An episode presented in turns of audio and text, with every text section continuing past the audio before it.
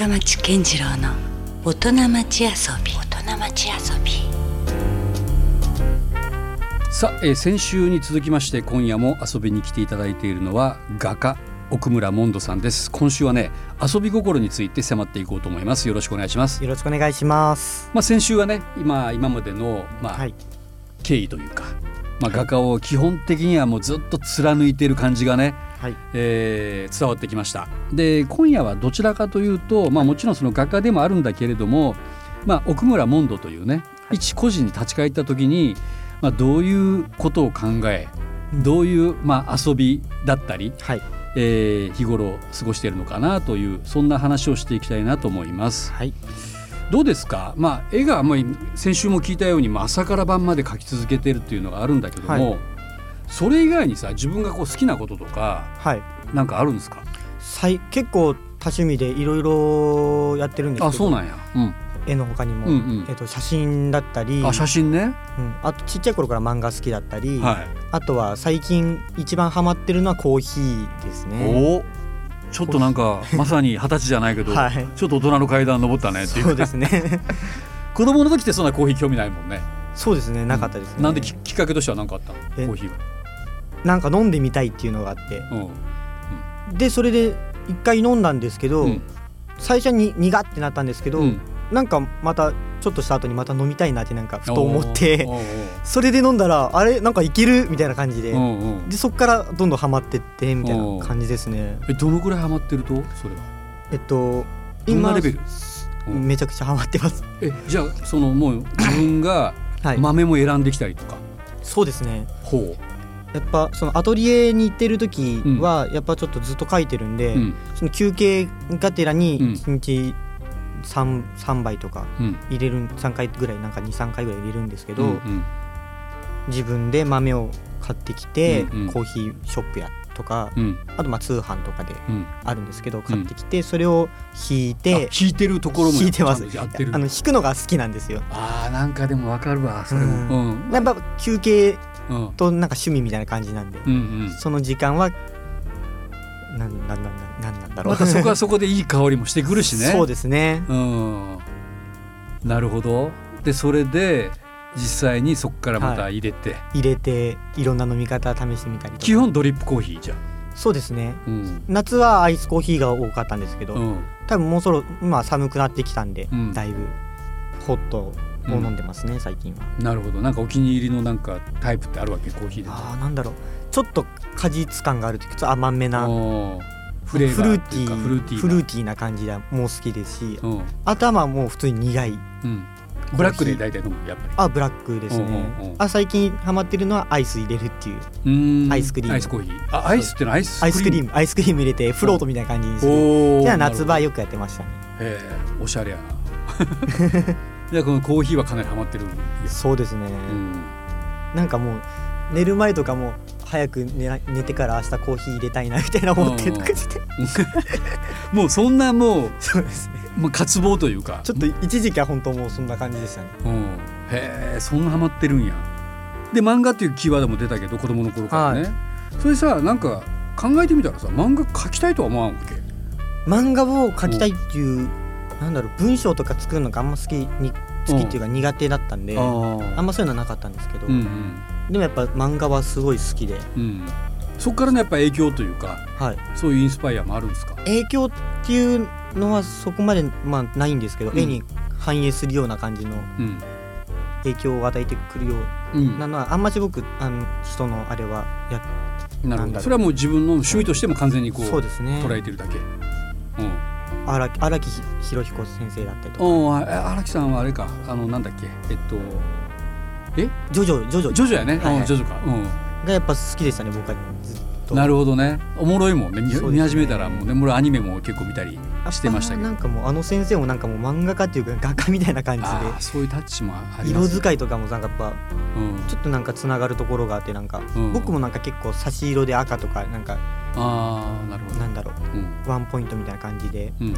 ちょっとビビットっていうか、うんうんうん。目立つ色を入れたりとかよくするんで。ああなるほど。でじゃあその全く、まあ、影響がないわけでもなくってっていうか、まあそうですね。そういう意味での、はい。あれはあるのか、うん、いやなんかもっとプライベートな話もしたいんやけど、ん。例えばさやっぱ子供から大人になっていく過程の中で、はい。やっぱいろいろこうほら恋愛があったりとかあるじゃないですか、はい。その辺の事情はどうなの？恋愛とか僕あんましなくて。あそうなんや。そうなんです。う。んそうですね。じゃあなんか今までがっつりこう初恋とかはい。そういう思い出ってないと、小学校の時とかはあうん。りましたね、うん。でも本当に自分がもうこの人好きみたいになったのは多分もう一回とか小学校の時だけうん、にあったんですけど、ん。それ以降あんましないですね。それってなんやろうな。なんか今今時の感じなんかな。なんか確かになんかねそう恋愛にガツガツしてないよ。ね最近のこう、まあ、うん。Z 世代以降の若者たちが、まあ、それはなんかねまあ一概には言えんやろうけど、うん。なんかある？その恋愛になんか臆病になってるとか。なんかそんなにこう心がそもそももうん。う動かない震えない的な。そう。あんましなんか動かない、そう。一目惚れとかないと。なんかまあほら街歩きよってもさ、うん。いろんなほらタイプの人が、うん、出会うやんなんか、うん。まあそれ出会そう、まあ実際見るだけなんやけど。似顔絵とかもよく描きますし。あそうそうそうそう、うん。でもやっぱそのなんだろう。うん。一概にもう本当に一目惚れみたいなのは本当もう小学校の時以来かもしれないです。うわそうなんやね、うん、もう絵に一目惚れじゃないけど絵に惚れてるって感じ？それよりも、いやどうなんだろう。絵もやううんどうなんでしょうね。うん。絵に一目惚れっていうかうん。うん。あう？んあいやだからじゃあどんな思いで絵を描く？その絵を描いてる時の自分のこう気持ちとかっていうところで言うと、うん。でも絵を描き始めたら割と無心になることがああそ多くてもう集中ししちゃうんで。うもう自分がもうなくなっていくぐらい。そうなんです。うんうねん。でそのなんかやっぱどんな絵を描こうか考えたりとかしてうん。よく考えたりとかするんですけど、うん。そういう時になんか思いついた時とかはもうなんかすごいなんだろう描きたくなりますね、うん早く家帰ってからこのなんか今考えていることをメモしたいみたいな、ああなるほどね、ううん。んそっか。じゃあそのプライベートなところで言うとさ、はい。やっぱボギー家族というぐらいはい。なんとなくやっぱ僕の中ではこう家族の絆みたいなものがね,、うん。すごく感じるんやけど、うん。どうですか？そのプライベートのボギー家族というのは。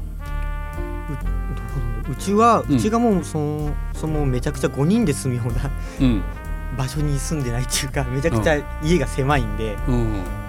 と今僕以外は全員リビングで布団敷いて寝てるんですけど。ああそうなんだ。もう夜になったら布団引いてとそうですね。んん。もう、まあ、やっぱ距離感はもううん。昔からもうめちゃくちゃ、なんだろう個室がないわけよね自分の。そうですね、うんうんだからもうなんだろうそういう弟もなんで反反抗期とかもそんな本像なかったですし、うんうん。うんまあある意味こう昭和っぽいよねそのあり方がね。なんかその茶の間でうん。ちゃぶ台囲んでじゃないけど、うんそういう感じが当たり前みたいな。そうですね。うん、やっぱしなんか距離なんだろう家族っていうよりもなんか相棒っていう感じもしますしやっぱちっちゃい時からそうやってやってうんるんで、うん。うん。そうですね。でプライベートも仕事もかなり密接に絡んにやってるもんね。そうですね。うん。家族でもありバンドでもありうん。バンドメンバーでもありみたいな、うん。うん。うん。やっぱ特殊ですよね。うん。やっぱそこら辺はやっぱ他のなんか家庭とは多分ちょっと違うところうんもあるかなと。それが例えば反抗期とかも含めてだけどこう崩れかけたりとかすることもないわけ、もうずっとこううん。変わらずって感じ？やっぱしそのなんかもう僕は反抗期の時はちょっと嫌になることもあったんですけど、うん。やっぱしもうめちゃくちゃ楽しいんですよ家族で。回回るっていうのがうん。本当に、全国似顔絵描いてうん。家族ライブしてっていうのうん。が本当に楽しくて、うん。なんでそれを反抗反抗しなんだろうしてる場合じゃないみたいな。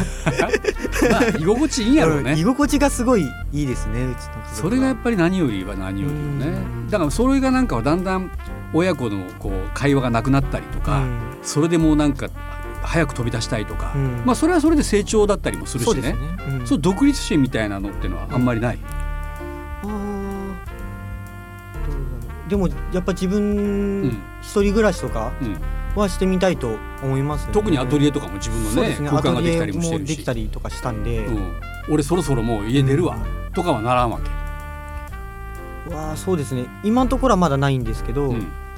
今ちょちょめちゃくちゃいい感じでそうん。のアトリエと家がすごい近いんで、ああはいはでもやっぱしなんか自分で一人でなんか住んでいろいろ生活してみたいとかありますね、うん。知らないとところでみたいなねなんかそこはそれでまた視野も広がるかもしれんもんね。そうですね。やっぱりずっと同じところにいたらなんかうん。凝り固まってるなんか考えとかも、新しいところに行って新しいなんかうん、発想みたいのが生まれるかもしれない。親からするとまあちょっと寂しさもあるかもしれんけど。ですね。でもまあそうなっていくもんやからね。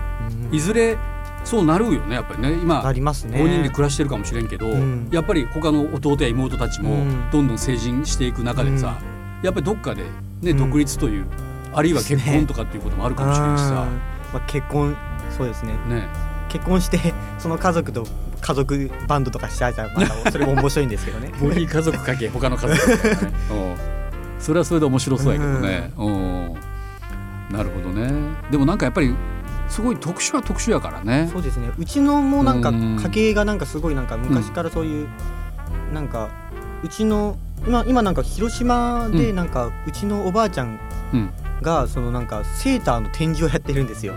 手編みの、そうですそうです。うんうん。手編みの。うんうん。でそれが広島のなんかえっと友の津ミュージアムっていうところでやってて。へその展示をこの今んえっと先週末？行ったんですけど、うんうん。それがもうなんかやっぱすごかったですね。他にもなんかそのなんかなんかネットとかであんましなんか出てない、画家としてやってないみたいなうん。趣味でやってるみたいなそうん。のアーティストっていうかなんか,、うん。うんなん。だろう趣味でやってるうん。おばあちゃんおおじいちゃんたちのなんか展示みたいうん。な感じで、なんか切り広告の切り絵をなんかいっぱい貼った絵とか、うん。なんかすごいなんか、わあ面白いなみたいな展示があってすごいなんか。なんかあれやね、まあ、芸術そうですね。家系というか。おひいおじいちゃんもなんかひょうたんひょうたんのあれにこけしを、ひょうたんをこけしみたいにして、うん。それをもうなんかもうひなひな祭りのなえっとひな壇うん。みたいな感じでいっぱいなんか積み重なってうん。なんかそういうのやったりとか。おうなんかみんななんか割とそうなんだそうなんですね。そうなんですよね。じゃあちなみに弟や妹たちはどんな感じ？今。弟はえっとまあその絵とかは描いてないんですけど、うん。俳優としてあ俳優目指してるんや。そうですね。高校生よね。高校生です高お校生うです映画とか出たりとかしてますね。おうやっぱりそれはあのお兄ちゃんが「リトル・ゾンビーズ」出たりとか。うんそうですね。そういうのも少しは影響あるかもね。そうですね。うん今ちゃんは、うん。まあ、今ちゃんはもう普通に小学校でうん。の学校遊びながら家族ライブをうん。するみたいな感じですね、今は。で今ちゃんもどうなっていくんやろうっていうのはそうですね。気にもなるようねん。どうなると思う？今ちゃん どうなるんだろう。ねだってほらあの少なくともモンド君の場合はさもう子供の頃からある意味画家というね、道がもうあったりするやね、うん。そうですね。今ちゃんにとってはそれは何なんやろうね、そうですね。なうん。ん、かあんましもうなんかすなんかすごいことなりそうですけどね今ねなんかやっぱりちょっと今普通の子じゃなさそうやもんねうん。ボギー家族全員ね。その今の家系の話聞いてもさ。みんな何がしかね、うん。やらかすタイプかなと思うんでそこはちょっとね期待したいようね、んうんさあここで改めてはい。奥村モンドさんにとっての遊び心とは何でしょうか、遊び心。えっとね僕は見る見ることっていうかうん。やっぱしそのちっちゃい頃からうん。その似顔絵描いてん。見て、そういういろいろ表現してきたんで、うん。そういう遊ぶのにもやっぱその見るうん。っていうのがすごいなんかつながってるなって感じがして。うんやっぱ見るだけでもすごいなんか見て想像するっていうのがやっぱ自分の中で今はすごいなんか面白くて。うん。よく最近もなんかその自分であ街とかも普通に歩いててもうん。すごいなんか、すごいなんか。どういうところにその見る目は向かってますか？もういろんなところですね、人でもあるしはい、風景。風景でもあるし、うん。すごいなんか街歩いててもあここ面白いみたいな。でこっからなんかいろいろなんか妄想したりとかなんか、なんなんだろう想像したりとかして、うん。それを絵につなげていったりとか、そういうところから絵のテーマさえ見えてきたりするすね。うん、あこれ今度描こうかなとかっていうことだったり、そうですね、うん。あとは遊び心は多分ちょっとしたなんか隠し要素っていうかうん、なんかちょ,、ちょっとした隠し要素。それは具体的に言うとどういうことかな？やっぱし僕ちっちゃい頃からなんか人を喜ばしたりとかそういうのが好きなんで、うはい。えっとやっぱなんか絵にもなんかよく見たらここになんかいるみたいな、うんなるほど、ね、そういうなんか遊び心本当にもう遊び心ってパ感じッと見は気づききにくいけど、はい。よくよく見たらなんかあれ？これ何が書いてあるのかな？みたいな、ここよく見たらなんか何々がいるみたいなうん。だったりとかそういうなんか人を喜ばせることが僕ちっちゃい頃からずっと好きだったんで、うん、だから結局その絵を描いてるってことは非常に個人的な表現だけども、はい。そこは別にその内的にこう閉じてるわけじゃなくて、ね。この絵がどう一人歩きしてくれるか、そうですね。みたいなことが実は楽しみだったりはするわけ、そうですね。うん。やっぱりそういう人からの反応もらったりとかそういう喜ばせたりするのは好きなんで、うんうん。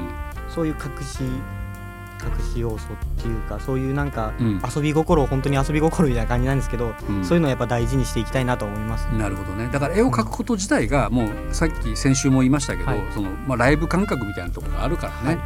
そこのリアクションがなんかまた知りたくてうん、そうですね。次にまた向かってるみたいな、うん、そういうところがあるんやろうね。はうん。いやいやなかなかやっぱりこう面白いな。なんかねあの、はい。まあまた全然タイプは違うんだけど、あのまあ知ってるかどうかわかんないですけど、はい。あの鮎川誠さんっていうねロックロックミュージシャンがまあ実際今年の1月に亡くなられてしまって、まあ僕もえらいまだい。にうん、ショックなんですけど、い。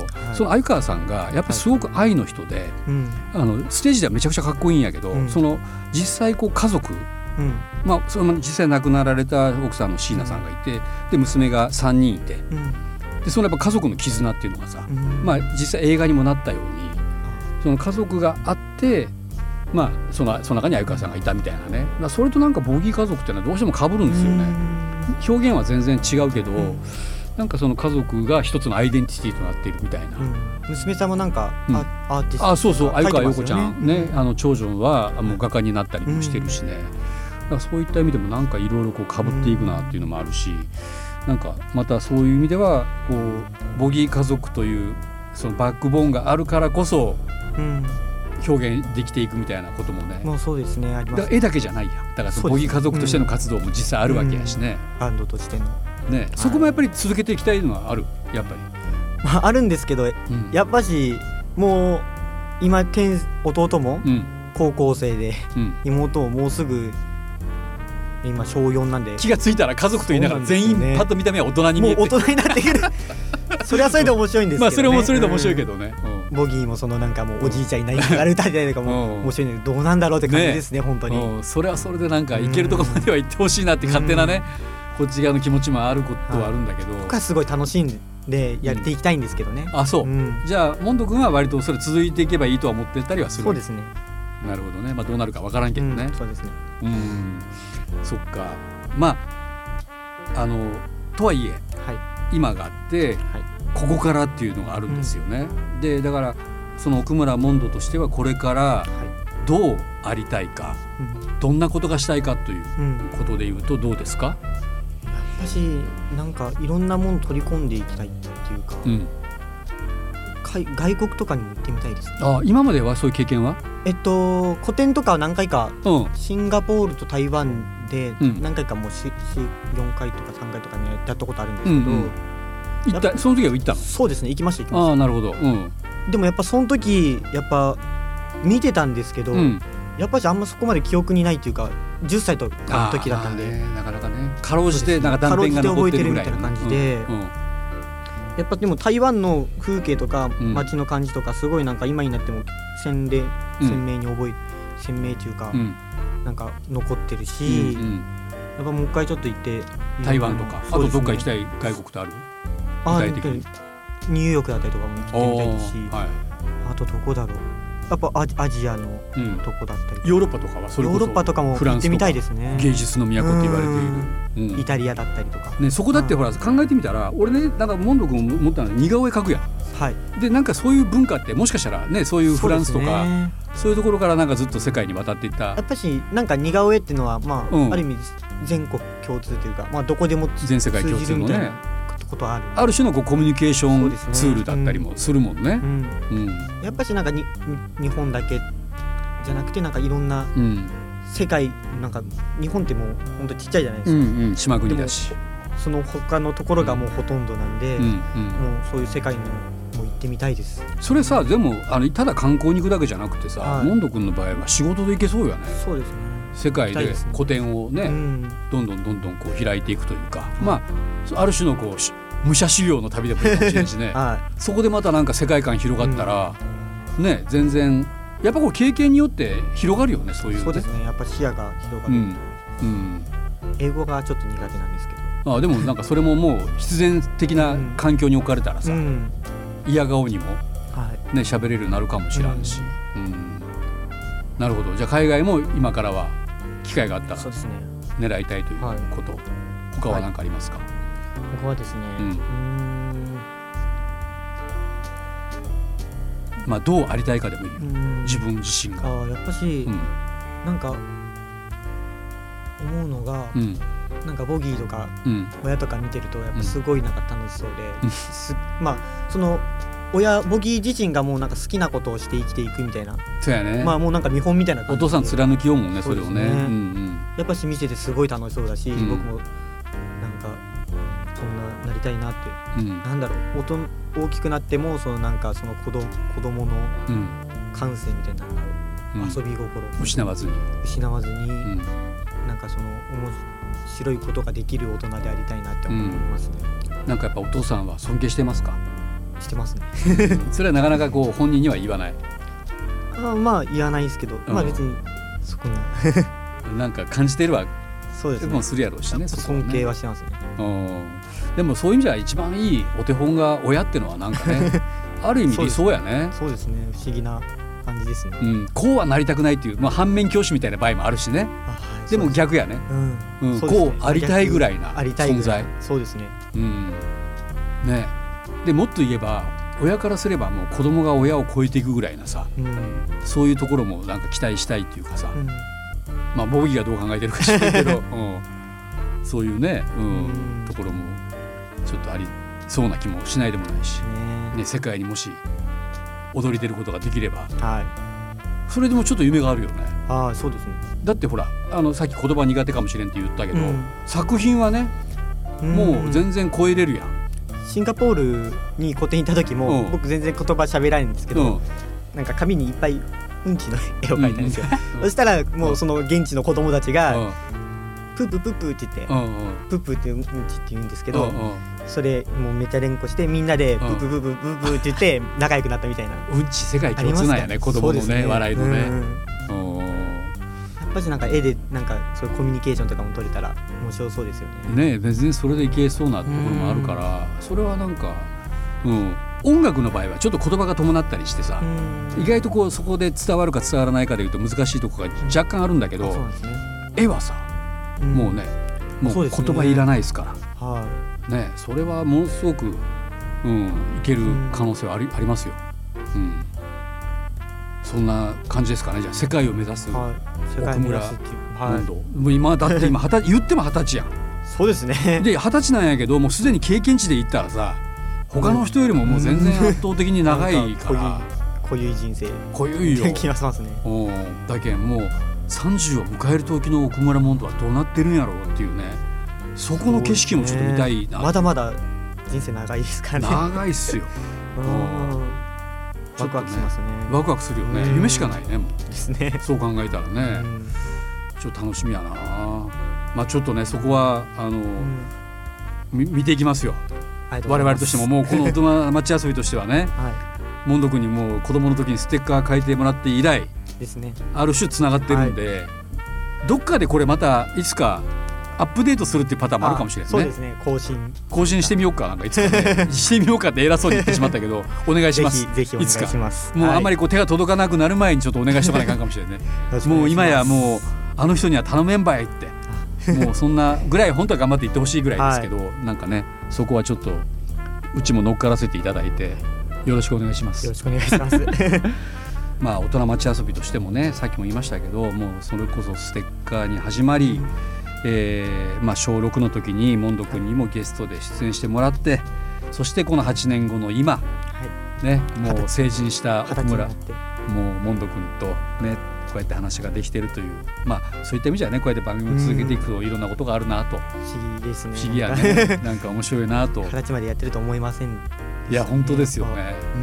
いやこれはもう頑張ってちょっと次は奥村モンド30歳くらいの時に、まあ、結構俺もだいぶじいちゃんになってるまあそんな中でもできたら本当は面白いなと思いながら、はいね、さあそんなね奥村モンド君は、えー、12月1日から10日まで「二十歳の目」というね成人を迎えた、えー、個展を、えー、スパイススタンドギャラリーベムで行います。さあこの話を若干ちょっともう一回振り返ってもらっていいですか、はい、どんな作品展になりそうですか？えっと二十歳っていう節目の年でもあるんですけど、うん、その二十歳に書いたその集大成みたいなのを見せたらなと思ってますね、うん、なるほどまさに二十歳の目だそうですね。見てきたものまあそうですね、うん、今までのなんかいろんななんかもう書き方とかそういうのをいろいろ挑戦してるんで、うん、客観的にそれって自分をまた見るじゃない、はい、昔の自分と今の自分って、どうどうなんか変わってきてる？変わってきてますね、うん、それは絵が上手くなったっていうこと？絵がうまり上手くなってきたっていうこともあるんですけど、うん、まあなんか表現やっぱ表現の幅が広がったっていうか。なるほど、うん、その辺もちょっと垣間見れるそうですね。作品展になりそうですか、はい。なるほどね。でボギー家族もどっかでライブなんかもするかもしれないです、ね、するかもしれないというね、はい、まあ、詳しい情報はですね奥村モンドで、えーまあ、SNS と、はい、インスタと X か。そうですね。でで検索をしていただければ情報が入ってくるということなのでそれをチェックしチェックしてみてください。さあじゃあまあまたこれからも引き続きちょっとあの楽しみしてますんでありがとうございますねまたなんか節目のタイミングでお迎えしたいと思います。よろしくお願いします。はい、ということで、まあ、2週にわたって、えー、画家奥村モンドさんにお話をお伺いしました。どうもありがとうございました。ありがとうございました。LoveFM Podcast LoveFM のホームページではポッドキャストを配信中スマートフォンやオーディオプレイヤーを使えばいつでもどこでも LoveFM が楽しめます LoveFM.co.jp にアクセスしてくださいね LoveFM Podcast